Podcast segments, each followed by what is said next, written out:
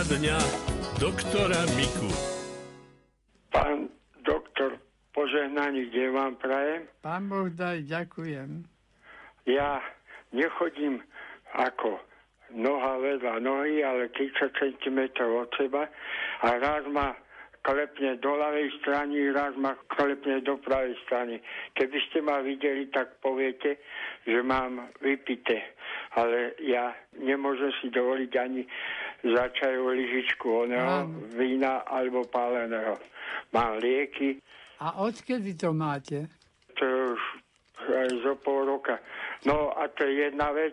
A druhá vec, že keď idem dole schodami, tak si zoberiem krivičku, Áno. idem len pravou nohou dole a keď zase idem hore, zase pravou idem hore. Či to robí nízky tlak, alebo čo neviem. No, níz, Lebo ja mám každý boží deň nízky tlak. nízky tlak robí nedokrvenie mozgu a to spôsobuje také dloby alebo takú slabosť. Pán Ale doktor, no a e, k tomu raz, raz mi vystreli e, v pravej šliche bolesť, ale to len tak dve, dva minu, dve minúty Áno. a raz v ľavej. A potom odzadu. No, ale toto je e, zo statického aparátu stredného ucha. To je najčastejšie. Druhá príčina je krčná chrbtica. Ak máte krčnú chrbticu postihnutú, tak z toho môžu byť závraty, také motáky. Na tieto veci je veľa liekov, veľmi vhodné je preparáty zo stroma ginkgo biloba. A z toho ginga biloba ale musí sa to brať mesiace, lebo to nezaberie za dní, za týždne, ale za mesiace. Čiže ak by ste to brali aspoň dva mesiace, tak sa to môže stlmiť úplne na takú príjemnú a, a neškodnú formu. Poďme sa venovať aj ďalším SMS správam. Pekný deň, pán doktor, mám skalenú šošovku až nahnednú, pôjde na operáciu. No, tak volá sa to síce šedý zákal, no ale môže to byť aj nahnedlé. Tá operácia očná dneska je jedna, by som povedal, najšetrnejších zásahov. A tam stačí operovať len v lokálnej anestéze, to znamená len to očko sa nakvapka, aby nebolo citlivé a pacient nemusí utrpieť ani na srdce, ani na nič.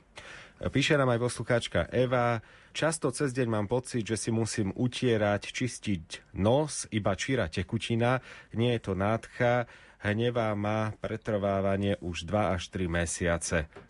A nenapísala, koľko má rokov.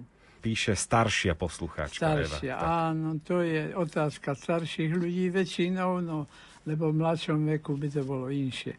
Jednoducho, to je niekedy zvýšená tvorba napríklad srdc a srdy sa dostávajú srdnými kanálikami do nosa a potom kvapkajú tie srdy cez nos že je to vlastne takto. Alebo sa priamo vytvárajú sliznici nosa a kv- odkvapkávajú, ale toto cez srdné kanáliky je to. Tak dá sa to stlmiť, ale tie veci, ktoré to stlmia, obyčajne majú potom také nepríjemné veci, že by sme mali sucho v ústach a nevedeli by sme ani slinu prehltnúť, no tak to radšej nie. Radšej si ten nožtek utrieme, ale pre istotu nech sa dá pozrieť u svojho lekára, že či to nie je sekundárne vyvolané z niečoho inšieho. Poďme sa pozrieť na ďalšiu správu. Synovi 42-ročnému sa po 11 mesiacoch zopakovala diverkulitikultida v oblasti rektosigmy skrytou perforáciou. Tiež má herniu, brus, bodka steny, infraubikálne. Ako sa má stravovať? Sú potrebné operácie? Tak najprv, pán doktor, ak ste mi rozumeli, tak skúste mi vysvetliť, že čo som vlastne hovoril. No, tak divertikulitida sú také preliačiny v hrubom čreve, ktoré môžu byť také tenké a niekedy aj zapálené, že sa to prederaví a potom obsah vytečie do brucha. No a z toho môže byť zápal pobrušnice. No ak je toho strašne veľa, tak niekedy sa musí to hrubé črevo e, vystrihnúť a skrátiť. Tak dúfam, že to nemá v takomto štádiu a že sa to dá len liečiť. Tam je treba, aby pravidelne sa stravoval. Neboli dlho tie zvýšky v tom konečníku, aby mal stolicu pravidelne každý deň. To mm-hmm. je mhm. tam dôležité a dáke agresívne veci sa tam neodporúčajú. Ináč, ak e, sú tie bolesti veľké, tak gastroenterolog posúdi, či netreba operačný zákrok. Ešte stihneme jednu otázku. Dobrý deň, beriem chemoterapiu po operácii rakoviny prsníka a strácam e, biele krvinky. Dávajú mi vitamín B6. Nemám brať aj B12? Píše nám posluchačka Anna.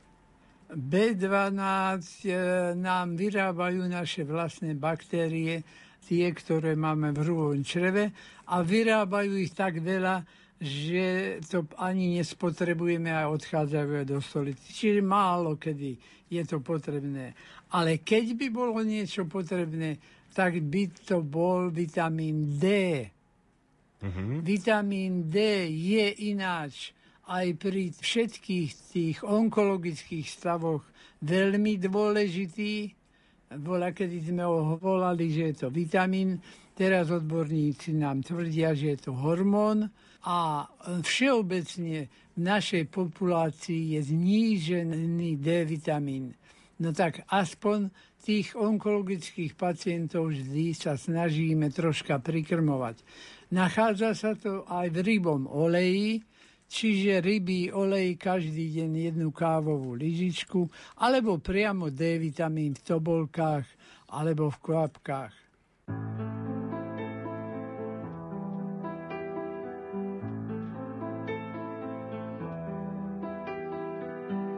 Ten, kto má svoj čistý svet, nemusí sa báť živých slov a podlých vied.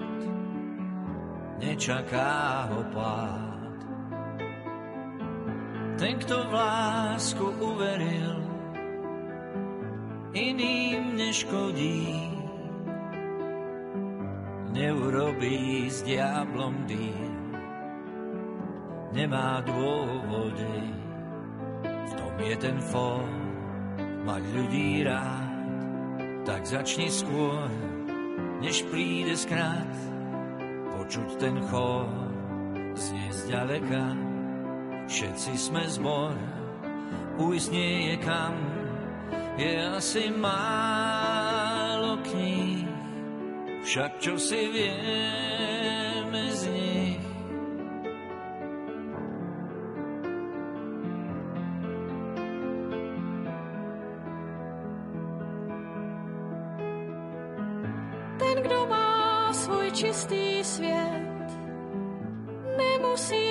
Bát živých slov a podlých věd.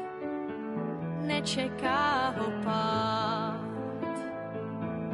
Ten, kdo v lásku uvěřil, jiným neškodí. Neudělá s ďáblem díl, nemá důvody Máš v srdci let, měj lidi rád a začni hned, než přijde zkrat. Je slyšet chor, za trochu blíž, všichni jsme zbor, kdy pochopíš, je asi málo knih, však něco známe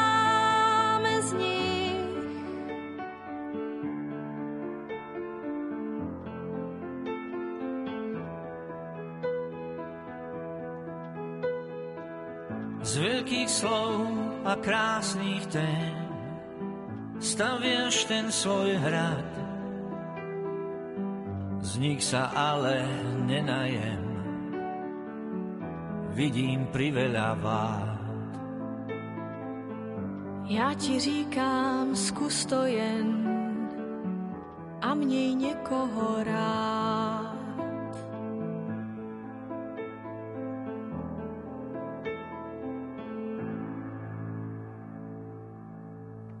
Bolo 14 hodín 27 minút, dospievali nám Rachel Skleničková a Miro Žbírka piesene Čistý svet. Pred nami je opäť poradňa doktora Miku a tentoraz bude zameraná najmä na tehotné ženy a fitoterapiu. Počúvajte. SMS správu už stihla napísať naša poslucháčka alebo poslucháč. Pekný deň, prosím vás, pán doktor. Sú také lepky od bolesti, ktoré sa lepia na telo. Môžu to aj astmatici.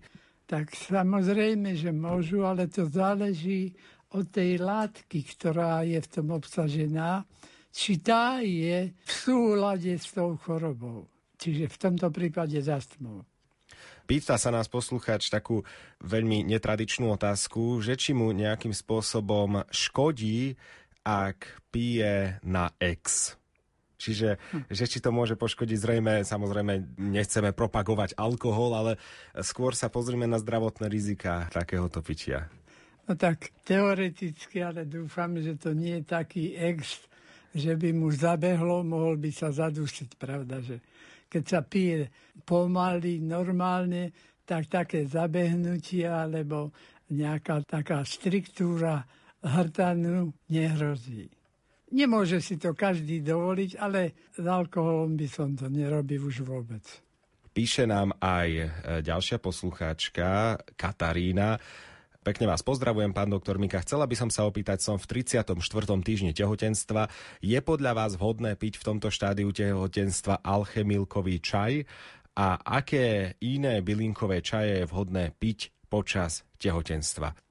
Tak teraz ja vám troška aj do zákulicia našej medicíny poviem, pretože na gravidných ženách sa nerobia pokusy. A nie je teda nejaká vedecká práca, ktorá to dokazuje, tak väčšinou máte vo všetkých fitoterapiách napísané, že nesmie sa gravidným ženám.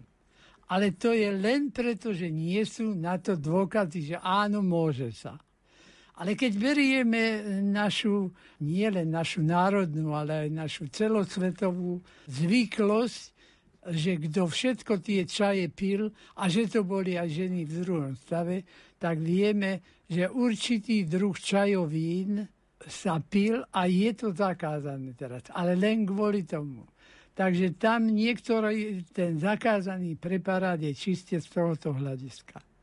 Ale tam napríklad zakazujú harmančok, no a vieme, že naše staré mamy dávali aj malému decku po lyžičkách harmančok. Nie, že by nesmela žena v druhom stave ten harmančok. Mhm. Takže alchemilka patrí medzi tieto isté. Tak ak chceme mať úradný doklad, nikde vo svete sa nerobí pokus na gravidných ženách. To by bolo neetické a nemohli by to skúšať, ale z tej zvyklosti dávnovekej by som sa neobával ten dávať, ale to, čo vieme my o všetkých čajoch, dodržiavať dávku. Aby sme napríklad to, čo sa dáva kávová lyžička na šálku a šálku denne, aby sme to nepili 10 šálok a 10 krát kávovú lyžičku. Mhm. Tak teda dodržiavať bežne tie dávky ako pre dospelú ženu. Je vyslovene, pán doktor, nejaká taká bylinka, ktorú by ste odporúčali užívať gravidným ženám? No aj tá alchemilka, aj to je možné. Aj tie, ktoré sú so silicami, napríklad bazálka, majorán, pamajorán. To, čo dávame v čaji, sa užíva ako korenina. Prečo by sme tú výbornú bazálku čerstvu nedali do šalátu aj žene gravidnej? Nevidím mm. na to dôvod. Naopak je to vhodné.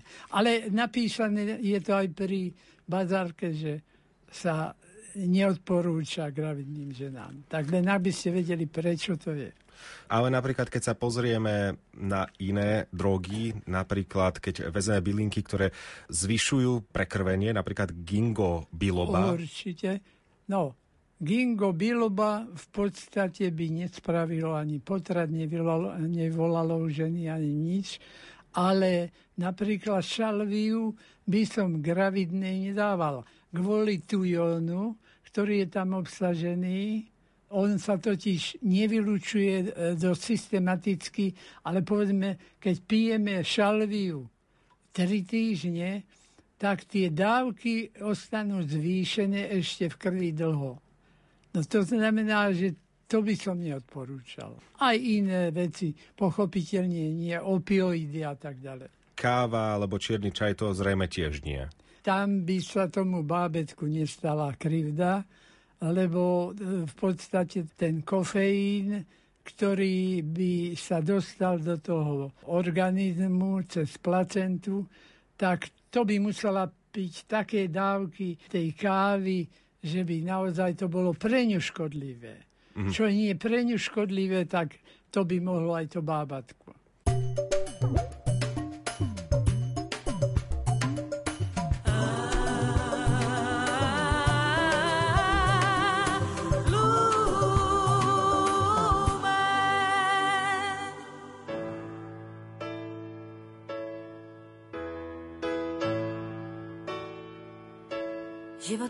Musím žít, pouze mě náleží.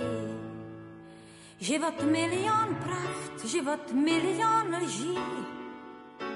Život s tebou i bez, život radost i stres. A hrát to má rád, že víš málo, čím o něm víš víc. Můžeš být skromný chlap, můžeš být doktor práv, Můžeš mít dobrý vkus a být pišný jak. Můžeš na struny kytar pověsit svět jak nic. Stejně když se tě zeptám, víš málo, čím o něm víš víc. A svými ústy mě znáš, svými vlasy jak měď se mě teď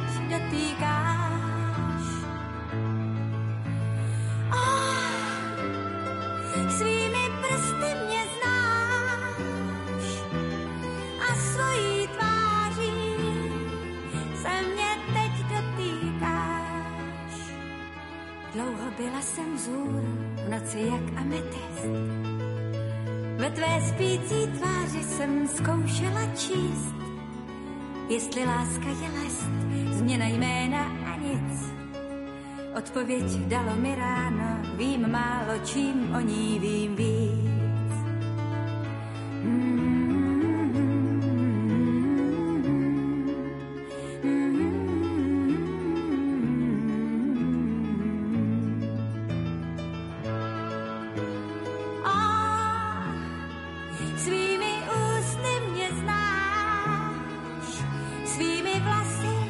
hněď se mě teď dotýkáš. A svými prsty mě znáš a svojí tváří se mě teď dotýkáš. Jsem přístavní hráz pro tvůj toulavý smích, jsem největší hřích všech když vyjdu ti vstříc. Když pak sedím před zrcadlem, vidím, že stále vím málo, čím ovšem vím víc.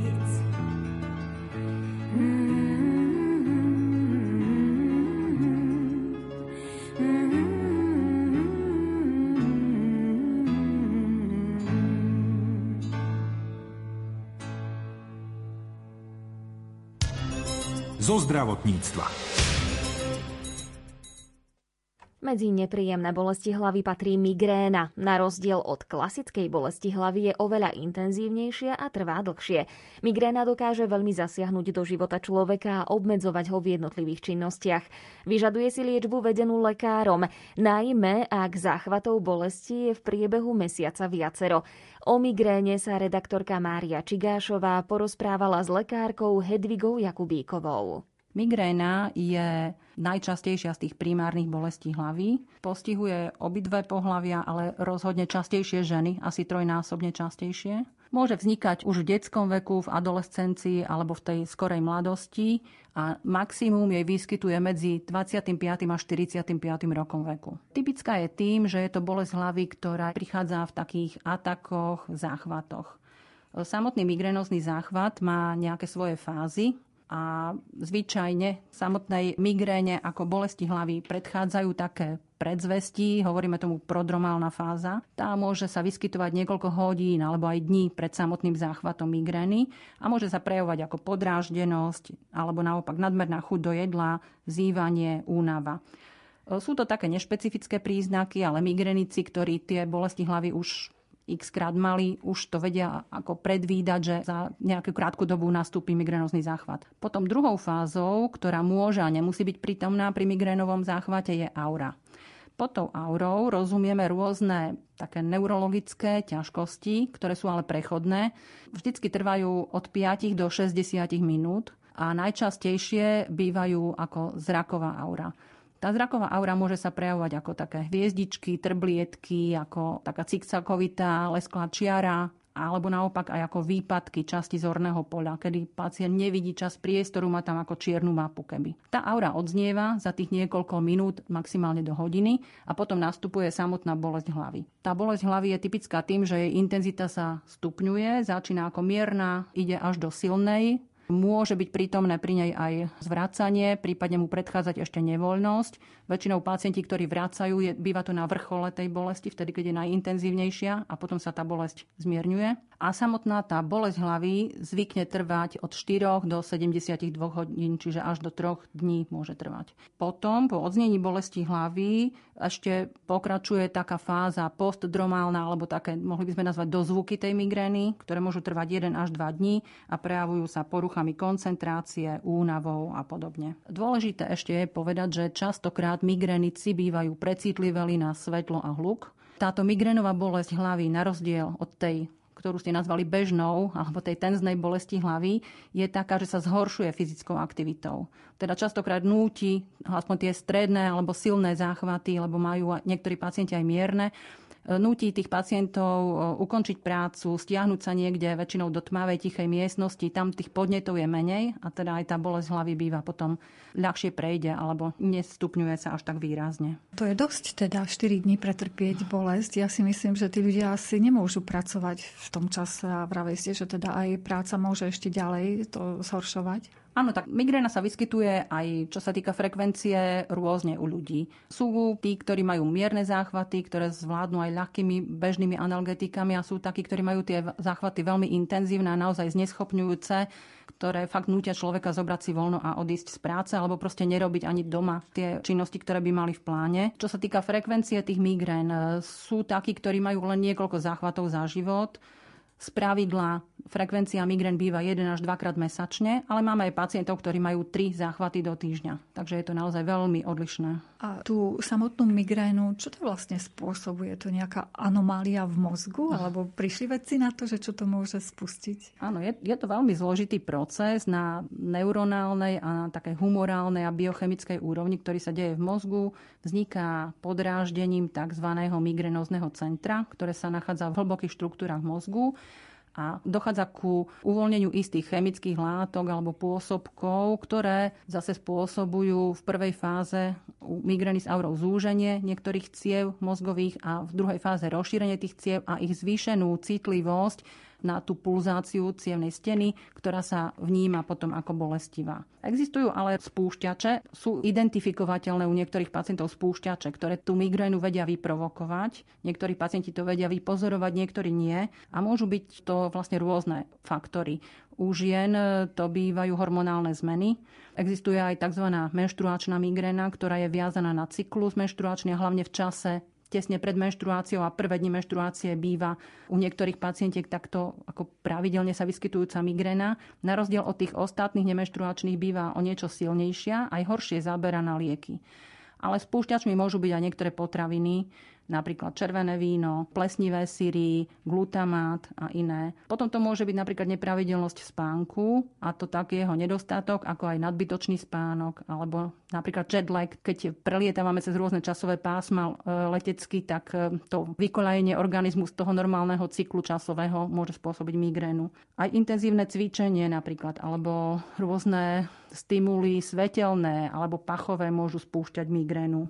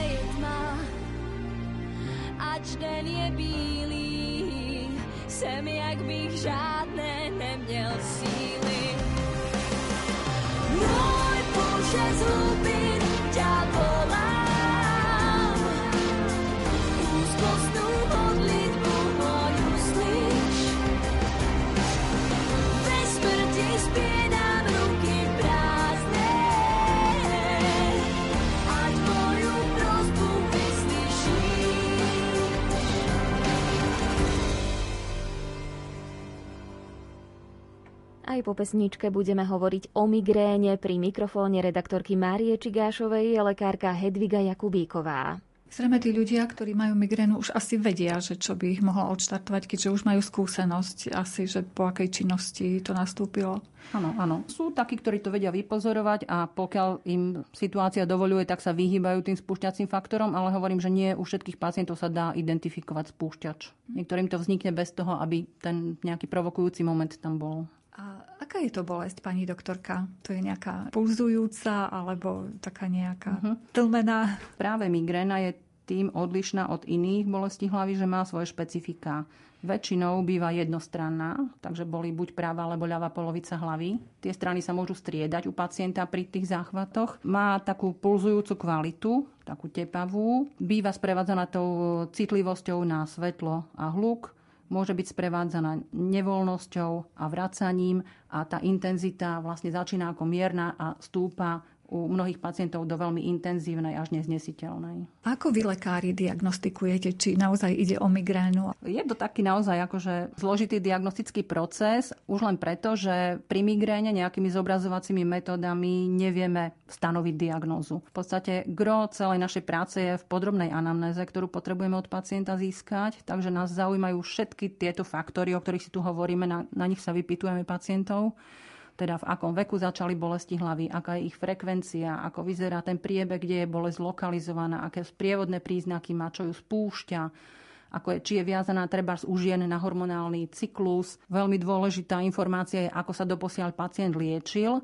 lebo aj u migrenikov častokrát sa stretávame s tzv. samoliečbou, kedy pacienti pojedajú tablety voľnopredajné, nakúpené v lekárni a častokrát vo väčších množstvách, než je hodné a mení sa tá migréna na tzv. liekovú bolesť hlavy. No a ako taký pomocníkom v tej našej diagnostike je aj to, že pacientom dávame vyplňať denníčky bolesti, kde nám zaznamenávajú počas mesiaca, dvoch, kedy ich bolí hlava, prípadne aj intenzitu tej bolesti hlavy, či užili tablety, aby sme to vedeli potom nejako zhrnúť pri najbližšej návšteve. Pretože žiadny ani biochemický, laboratórny ukazovateľ nie je, ktorý by migrénu diagnostikoval ani zobrazovacie metódy. Ak u pacientov, ktorí vyzerajú, že majú migrénu, používame nejaké zobrazovacie metódy, napríklad CT alebo magnetickú rezonanciu, tak to kvôli tomu, aby sme vylúčili tie sekundárne bolesti hlavy. Že buď sa nám niečo nepozdáva v neurologickom náleze, nejaké zmeny v reflexoch alebo v, proste v rámci objektívneho vyšetrenia, alebo niečo z tých anamnetických údajov nám signalizuje, že treba myslieť aj na sekundárnu bolesť hlavy ale migréna ako taká nejaký korelát na tých zobrazovacích vyšetreniach nemá. Ste spomenuli dokonca, že aj deti už môžu mať migrénu. Už v akom veku najnižšom napríklad sa môže prejaviť? Áno, už, taká... aj, už aj v podstate v detskom veku od 2-3 rokov sa môžu vyskytovať migrény, aj keď liečia sa úplne inak, pretože väčšina liekov, ktoré u dospelých používame v detskom veku, nie sú použiteľné. A u tých detí môžu mať tie bolesti hlavy alebo tie migrény častokrát aj trošku zmenený klinický obraz. Napríklad vôbec nemusí byť dominantnou bolesť hlavy, ale dominantný môže byť napríklad bolesti brúška. Takže tiež je to v podstate diferenciálny diagnostický problém, kedy treba vylúčiť iné ochorenia a na základe toho, že sa nepotvrdia, sa dá domnievať, že ide o migrénu u dieťaťa. Alebo napríklad vo forme závratových stavov sa to môže u detí prejavovať. Lumen. Rádio, ktoré nezásne.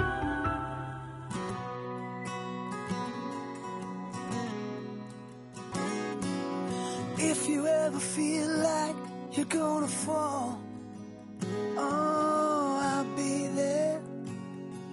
And if you ever feel down or feel small, oh, don't despair. And if you ever feel lost or feel alone, babe, come on home. Let's just make love. Oh.